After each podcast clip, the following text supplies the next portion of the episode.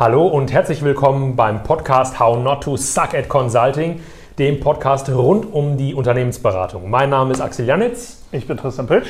Und wir nehmen euch heute mit wieder ins, ins äh, übergeordnete Kapitel Waste Less Time. Wir reden also über äh, das Zeitmanagement, wie gehen wir mit Zeit um. Und heute geht es um ähm, das Nein sagen. Im Englischen heißt das Kapitel Learn to Say No. Wir möchten mit euch darüber sprechen, wie wir elegant und ähm, absichtlich gut platziert Nein sagen können. Das ist ein super wichtiges Thema, weil ihr werdet in, in eurem Job als Unternehmensberater immer mehr Aufgaben haben, beziehungsweise euch werden mehr Aufgaben angedient, als ihr tatsächlich machen könnt. Und ganz viele Aufgaben sind auch einfach gar nicht so wahnsinnig sinnvoll, die an euch herangetragen werden. Und in dem Kontext ist es einfach eine sehr wichtige Fähigkeit für euch, dass ihr auch Nein sagen könnt zu den Dingen, die da sinn sinnloserweise an euch herangetragen werden. Oft wird man so als ähm, eierlegende Wollmilchsau betrachtet, die halt 24-7 zur Verfügung stehen soll. Ja. Mit dem Gedanken gehen einige Kunden an Unternehmensberatungen dran. Ähm, ja. Auch wenn das ja. so ein bisschen wieder abgenommen hat. Ja, das stimmt. Zumal immer mehr äh, sehr spezialisierte Projekte angefragt werden. Aber es gibt durchaus immer noch die Tendenz, dass halt so die, ähm, der Gedanke ist, die sind für mich permanent zur Verfügung. Ja, genau. Und genau das ist eigentlich der Punkt, wo ihr als angehende Berater, als einsteigender Berater auch diese sehr wichtige Fähigkeit erlernen müsst, einfach Nein zu sagen.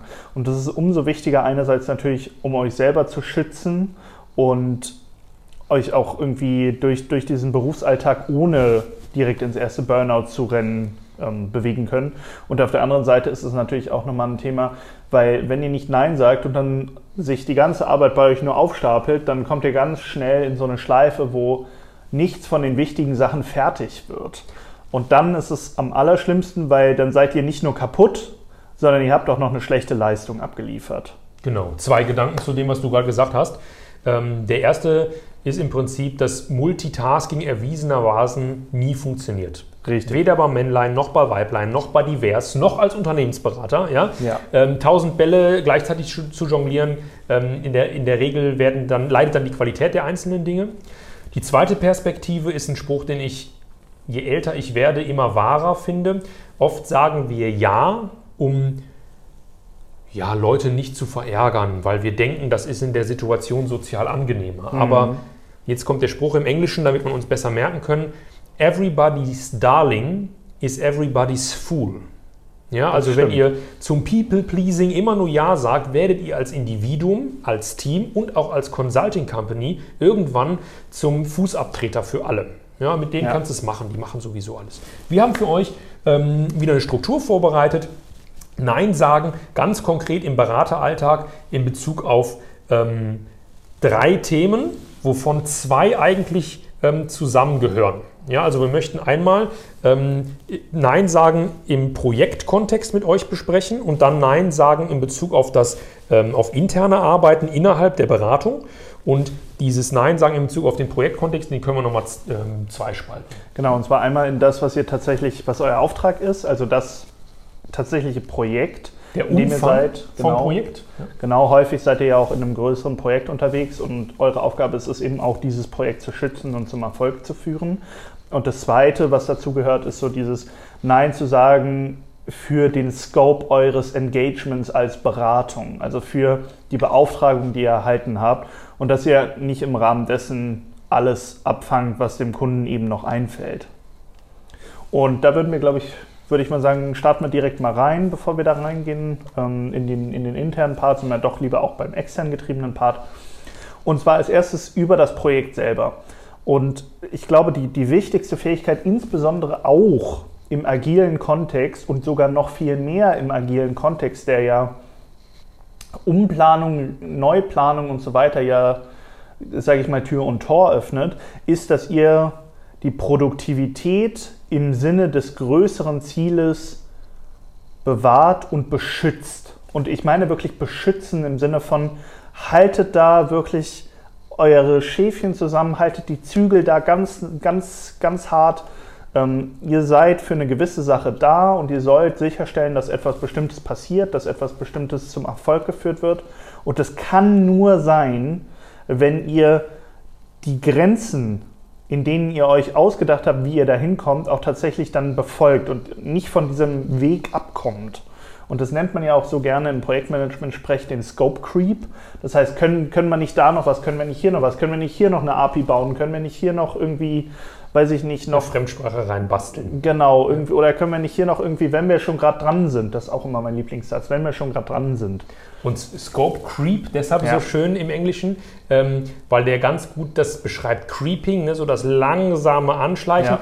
Ein äh, ehemaliger Prof von mir hat das ähm, ganz, ganz, ganz, ganz toll beschrieben und zwar mit dem Bild von einer sehr, sehr hartnäckigen Schnecke, die unglaublich langsam, aber unglaublich stetig an eurem Projektumfang nagt und versucht, den zu ändern und immer noch was Kleines dazuzugeben. Ne? Ja. Deshalb muss man da total drauf achten. Ähm, man nennt das übrigens im Projektmanagement-Jargon Goldplating. Also ich vergolde dem Kunden was. Ne? Wenn ich jetzt immer, könnten Sie nicht das noch machen? Ja klar, Herr Pötsch, mache ich auch noch. Da sind wir ja, gerade dran. Ja, mache ich Ihnen auch noch. Am Ende, ihr hattet ursprünglich was aus Messing verkauft und jetzt habt ihr das aus Versehen vergoldet. Der Kunde kriegt viel mehr.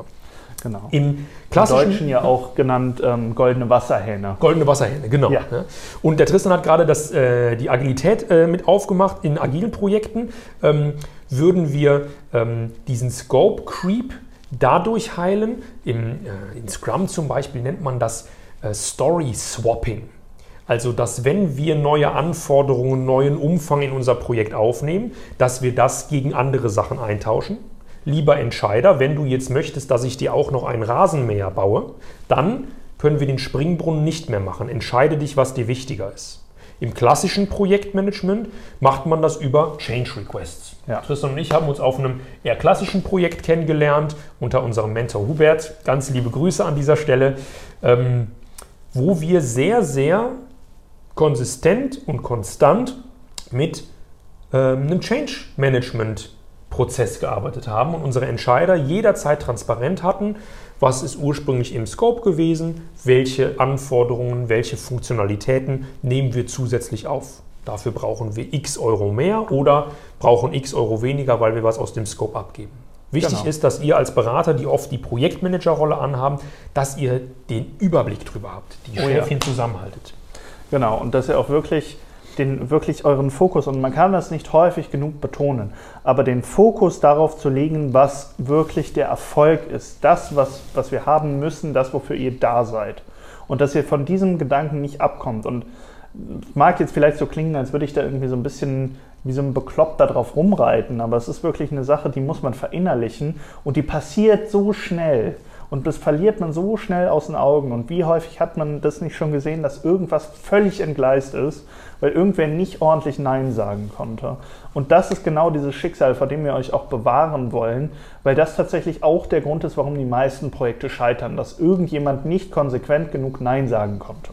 Ganz konkretes Beispiel, wir sind also gerade noch äh, im Projekt und da beim Umfang des Projektes Ihr sollt die Software in Deutsch und Englisch bauen, so ist das Ganze bestellt. Und jetzt kommt einer an und sagt, wenn wir schon dabei sind, wir haben doch jetzt auch französische Kunden, lasst uns das doch auch noch schnell auf Französisch machen.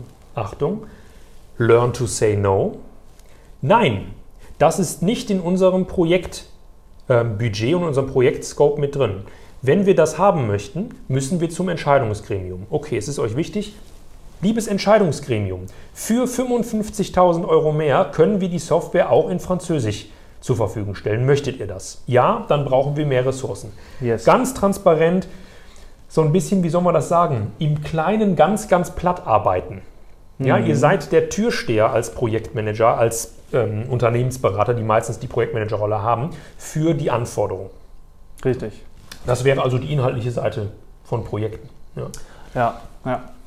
Und dass ihr da wirklich, wirklich hinterher seid. Man kann es nur nochmal betonen. Seid da hinterher, dass die Projekte, dass ihr in den Projekten das macht, was ihr auch am Anfang gesagt habt, was ihr macht und nicht mehr und nicht weniger.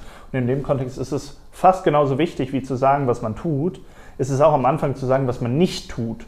Also gute Projektmanager fangen nicht nur an mit In-Scope, sondern auch explizit mit einer langen Liste von Out-of-Scope. Genau, wir machen Deutsch und Englisch kein Französisch, kein Spanisch, ne? keine anderen Sprachen. Ja? ja. Und ähm, da sind wir jetzt im Prinzip bei der inhaltlichen Projekt, ähm, bei dem, wie soll man sagen, bei dem Projektscope, bei dem Projektumfang mhm. inhaltlicher Natur. Und dann kann es natürlich auch auf eurem Projekt als Unternehmensberater zusätzliche Themen geben. Da würde ich die Überschrift sagen, wir nennen das jetzt mal das Engagement, auf, der, auf dem ihr seid. Also nicht inhaltlich euer Projekt, sondern der, Kunden, der Kunde, bei dem ihr seid. Richtig. Ja? Also typisches Beispiel, euer Projekt ist, ihr macht irgendwie äh, die neue Software-Einführung von Portal A und im Rahmen dessen macht ihr zum Beispiel eben auch die Projektfinanzbuchhaltung und dann kommt euer Kunde und sagt, wie sieht es denn aus, könnt ihr nicht auch die Finanzplanung für Projekt B nochmal eben machen, ihr habt das doch so schön bei Projekt A gemacht. Alarm, Alarm, ja, das ist auch äh, nicht vereinbart, learn to say no. Nein, Komma, das ist nicht ursprünglich so vorgesehen, können wir gerne machen, dann brauchen wir zwei mehr Berater. Oder ähm, dann können wir uns weniger um Projekt A kümmern. Auch so ein äh, Thema, wenn man gut in verschiedenen Themen ist, das ist äh, mhm. äh, bei IT-Beratungen oft gerne der Fall. Ja, ursprünglich seid ihr für, fürs IT-Projektmanagement von einem Projekt eingekauft, ist uns auch mal passiert. Und dann kommt einer um die Ecke und sagt, ähm, hör mal, wo ihr gerade schon da seid, ihr kennt euch doch auch mit Datenbanken aus. Setzt mir doch mal da ein Datenbankenmodell für das und das ähm, Thema auf. Ja? Und da darf man jetzt abwägen, ne? ist das ein Eintrittstor für ein mögliches neues Engagement oder macht ihr da gerade Arbeit umsonst? Ja. ja. Und das ist wirklich die Sache. Ne? Versteht das auch für eure eigene Laufbahn als Unternehmensberatung. Es gibt nichts Besseres, als wenn euch ein Kunde sagt, könnt ihr nicht noch was machen, weil das im Prinzip genau der Moment ist, wo ihr sagt, ja sehr gerne, das kostet dann nochmal zwei Monate Arbeit, machen wir super gerne, schicke ich ein Angebot vorbei. Genau. Und was dann gerne passiert, People pleasing, everybody's darling is everybody's fool. Ja, das machen wir ihnen noch nebenher sozusagen, um die Bindung besser aufzubauen. Ja. Und ich meine, natürlich gibt es da auch so ein bisschen, also es gibt durchaus mal Sachen, die besonders die Manager, die in Charge sind für so ein Engagement, ähm, wo die dann sagen, ja, das machen wir dann gerne nochmal eben mit und dann ja, ist man da besonders als, als ich sag mal, einsteigendes äh, Consultantchen ähm, dazu gezwungen, dann doch irgendwas zu machen, weil der Manager hat gesagt, dass man das macht. Ähm, da habt ihr dann so semi viel Kontrolle drüber, aber auch da gilt es dann auch schon, versucht darüber sozusagen zu kommen, ähm, auch, auch intern dieses Mindset zu prägen. Jede, jede Anfrage vom Kunden, die über euer Engagement hinausgeht, ist ja eigentlich eine Option, mehr Geschäft zu verkaufen für euch als Beratung. Und wenn dieses Mindset reinkommt, dann wird auch gar nicht mehr so viel, ich sag mal, an Mehrarbeit umsonst bei euch landen. Genau. Das heißt, wir haben einmal diese Nein-Sagen in Bezug auf tatsächlich Umfang und Scope im Projekt mhm. und dann Nein sagen ähm, zu Umfang außerhalb des Projektrahmens, sozusagen im Kundenkontext. Ja? Ähm, Nein sagen aber nicht und das ist hoffentlich rübergekommen, nicht im Sinne von Nein mache ich auf keinen Fall, sondern Nein sagen im Sinne von das machen wir nicht umsonst. Ja, das ist ja. ein Geschäft. Ja. Das machen wir nicht, ohne was anderes fallen zu lassen. Genau. Was müssen wir dafür fallen lassen oder wir brauchen mehr Ressourcen. Und das bringt uns, du hast gerade so eine tolle Überleitung gemacht, ne? das Thema, wenn ich jetzt anfange als Unternehmensberater, ist vor allem, wir hatten so drei Felder angekündigt, zwei haben wir gerade besprochen, Nein sagen darf man vor allem auch bei wie sagen wir das Ausufern der interner Arbeit. Mhm. Ich weiß nicht, ob ihr schon mal mit dem Begriff so White Paper konfrontiert worden seid. Ne? Euer Partner sagt beim Team-Meeting mal, wir müssten noch mal so ein White Paper, also so eine, so eine kleine Abhandlung über was schreiben. Das soll in der Wirtschaftswoche veröffentlicht werden. Zack, und schon habt ihr so, neuen, ähm, so eine neue Aufgabe ähm, mhm. gefangen. Und da ist jetzt die, die, die Frage, ne? Tristan hat es gerade gesagt, da müsst ihr so ein bisschen abschätzen. Hilft das meiner Karriere? Ja? Und wenn ja, dann dürft ihr auch da transparent sein. Euer Hauptziel ist es, exzellente Projektarbeit beim Kunden abzuliefern. Wenn ihr gerade zu 100 Prozent beim Kunden gestafft seid und da einen super Job abliefert, dann könnt ihr euren Partner oder euer Team fragen, okay, diese zusätzliche mit dem Projekt nicht verwandte interne Arbeit, irgendeine Studie schreiben, an irgendeinem Kongress teilnehmen, irgendwas vorbereiten, ähm, woher kriege ich die Kapazitäten? Ja, kann ich mir dann vom Projekt ein bisschen was abzwacken? Kriege ich zwei Stunden am Tag dafür, zwei Stunden in der Woche? Oder wie sieht das Ganze aus? Ja. Richtig. Den Partner klar machen, ich bin zu 100% ausgelastet, ja, wirklich zu 100%, denn das möchte ich nochmal stressen. Wir hatten im letzten, ähm, hm, ähm, in den letzten beiden Folgen auch so drüber gesprochen, wann bin ich produktiv und ähm, es geht um Zeit, wenn wir über Arbeitszeit sprechen, über Lebenszeit letzten Endes. Das heißt, ähm, wenn ihr einen super Job macht, und das ist das, wo ich darauf hinaus möchte, in der Beratung ist 100% Auslastung wirklich 100% Auslastung. Ja. Das heißt, wenn ihr zu 100% auf einem Projekt gestafft seid, dann ist euer, eure, euer Berufspensum in der Regel ausgeschöpft. Dann seid ihr 10, 12 Stunden am Tag mit einem Projekt beschäftigt. Dann noch on top eine große Aufgabe. Da darf man dann überlegen, ähm, lieber Partner, kriege ich dafür Ressourcen oder was kann ich dafür anders fallen lassen? Ja. Und auf jeden Fall schaut, dass ihr, dass ihr nicht unter der Menge der Aufgaben Sachen nicht mehr fertig bekommt. Weil da sind wir Bingo. nämlich wieder am, beim Bild vom Anfang. Je mehr Aufgaben ihr habt, desto wahrscheinlicher ist es, dass die wichtigen Sachen nicht fertig werden. Und natürlich macht es auch total Sinn, und ich meine, in der Unternehmensberatung machen wir uns nichts vor, White Paper und alles, was da so ansteht, das ist das Geschäft von morgen, was man da heute bearbeitet. Und das ist auch für eine Unternehmensberatung ein zentraler Punkt. Ähm, aber es ist halt kein Punkt, wo man einen Kompromiss eingeht im Sinne der Leistung, die man gerade beim Kunden erbringt. Weil man dann anfängt, beides nämlich nebenbei, in Köln sagt Richtig. man so zu maggeln. Ja? Naja. Wenn ich ein White Paper rausbringe, dann muss das fundiert sein, dann muss das in Ordnung sein, denn ansonsten gibt das auch kein zukünftiges Geschäft. Ne? Das heißt, yes. Lasst euch ressourcenmäßig ausstatten, konkret Richtig. zeitmäßig. Genau, und hier geht es auch gar nicht so darum, einfach nur grundsätzlich Nein zu sagen, sondern auch da wieder, ne, es muss ein qualifiziertes Nein sein. Bingo. In all diesen Punkten qualifiziertes Nein im Sinne von, entweder ihr braucht Ressourcen oder ihr lasst was anderes fallen oder es hilft irgendwie, hilft nicht sozusagen darin, euer Geschäft weiterzubringen. Genau, kein Nein im Sinne von, das ist der Neinsager, im Englischen der genau. Naysayer, ne? der sagt, der, der macht nichts nebenbei. So im Sinne von kein Bock da drauf. Genau. Sondern im Idealfall mache ich super gerne, lieber Partner, Hand auf Herz, Hand aufs Herz, ich bin 100% meiner Kappa beim Kunden und richtig produktiv und performe da gut. Wie können wir da für uns beide ähm, ein gutes Ressourcenarrangement hinbekommen? Yes. Ja. Es gibt so einen tollen Spruch, selber erlebt, ähm, der lacht noch, der hat noch Luft. Mhm. Ja? So im Sinne von, solange da jemand noch physisch gesund ist und noch ein Lächeln auf den Lippen hat, können wir dann noch mehr, können wir dem noch mehr auferlegen. Äh, und das ist so ein Punkt, ne, eure, eure emotionale und geistige Gesundheit ist nichts, wo ihr Kompromisse machen solltet. Es ist auch langfristig nicht sinnvoll für eure Company, da Kompromisse zu machen, weil jemand, der im Burnout ist, bringt auch der Firma dann wiederum nichts mehr. Da gibt es ähm, ähm, einen tollen ähm, Begriff zu, den, der an der Stelle ganz gut passt. Könnt ihr vielleicht mal googeln. Der Pyrrhus-Sieg. Noch so ein Sieg und wir sind verloren. Pyrrhus-Siege ähm, entstehen immer dann, wenn ähm, eine Schlacht gekämpft wird, bei der beide Seiten fast ums Leben kommen und einer so gerade gewinnt. Ja, also ein Pyrrhus-Sieg, wo du nur noch mit einem Bein raushumpelst und fast verblutet wirst bist, ist halt kein erstrebenswerter Sieg. Also deshalb ein überspitztes Bild zu dem, was der Tristan gerade gesagt hat. Ähm, das bringt nichts, wenn ihr quasi 200 äh, Prozent für drei Monate gearbeitet habt und danach nur noch mit dem Krückstock irgendwie in die Arbeit kommt. Weder euch noch eurer Unternehmensberatung. Oder gleich mal für sechs Monate ins Burnout lauft. Genau, also der lacht noch, der hat noch Luft. Ähm, unsere Einstellung da so ein bisschen, da sind, haben wir auch eine große ähm, Schnittmenge, deshalb mhm. verstehen wir uns, haben das Buch zusammengeschrieben.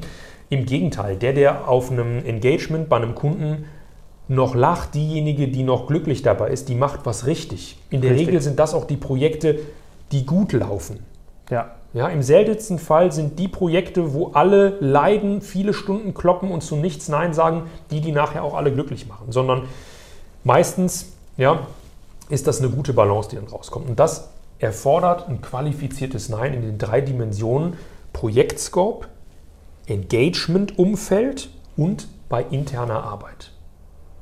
So ist es. Und dieses qualifizierte Nein sagen, das ist durchaus eine Sache, das wird man üben müssen. Das werdet ihr nicht von Anfang an können. Auch da locker, ruhig bleiben. Das kommt mit der Zeit. Ähm, ihr müsst auch erstmal ein Gefühl dafür entwickeln, wann ist, gilt es, ein qualifiziertes Nein zu sagen. Was sind auch eure eigenen Ressourcen? Ne, ihr könnt nur Nein sagen, also ein qualifiziertes Nein sagen, wenn ihr auch ein Gefühl für eure eigenen Ressourcen und Belastungen habt. Ähm, also da werdet ihr euch so ein bisschen rantasten müssen. Und keine Angst, ein, ähm, ein, Nein sehen viele als Karrierekiller. Na, da kann ich doch jetzt nicht Nein sagen, dann werde ich gefeuert oder dann kriege ich die Promotion nicht. Im Gegenteil, ein qualifiziertes Nein ist ein starker Punkt auch ähm, und ein ähm, ich sag mal, ein Kompetenzsignal. Ja. Wenn ich meine eigenen Grenzen gut kenne, ist das ein gutes Zeichen für einen Entscheider, dass das eine belastbare äh, Person ist. Ja, und das ist vor allem auch insofern ein, ein Karrieremacher, als dass Nein zu sagen euch überhaupt erst in die Lage versetzt, die wichtigen Dinge fertig zu machen. Und fertige Dinge, das, das ist das, was Karrieren macht. Fassen wir es zusammen. Ein qualifiziertes und ähm, zielgerichtetes, zielgerichtetes Nein ähm, hilft euch dabei, fokussiert an den wichtigen und richtigen Themen zu arbeiten, in den Dimensionen Projektscope, Engagement-Umfeld und interner Arbeit. Ähm, würde ich sagen, geben wir euch als Impuls mit, in der nächsten Woche vielleicht mal darauf zu achten, ähm, wo ist bei euch oder vielleicht in eurem Umfeld ein äh, gutes, qualifiziertes Nein ähm, vonnöten. In dem Sinne, schön, dass ihr mit dabei wart in unserem Podcast und wir freuen uns auch, wenn ihr auch nächste Woche wieder mit dabei seid, wenn es wieder heißt How Not to Suck at Consulting. Lieben Dank und bis bald. Tschüss.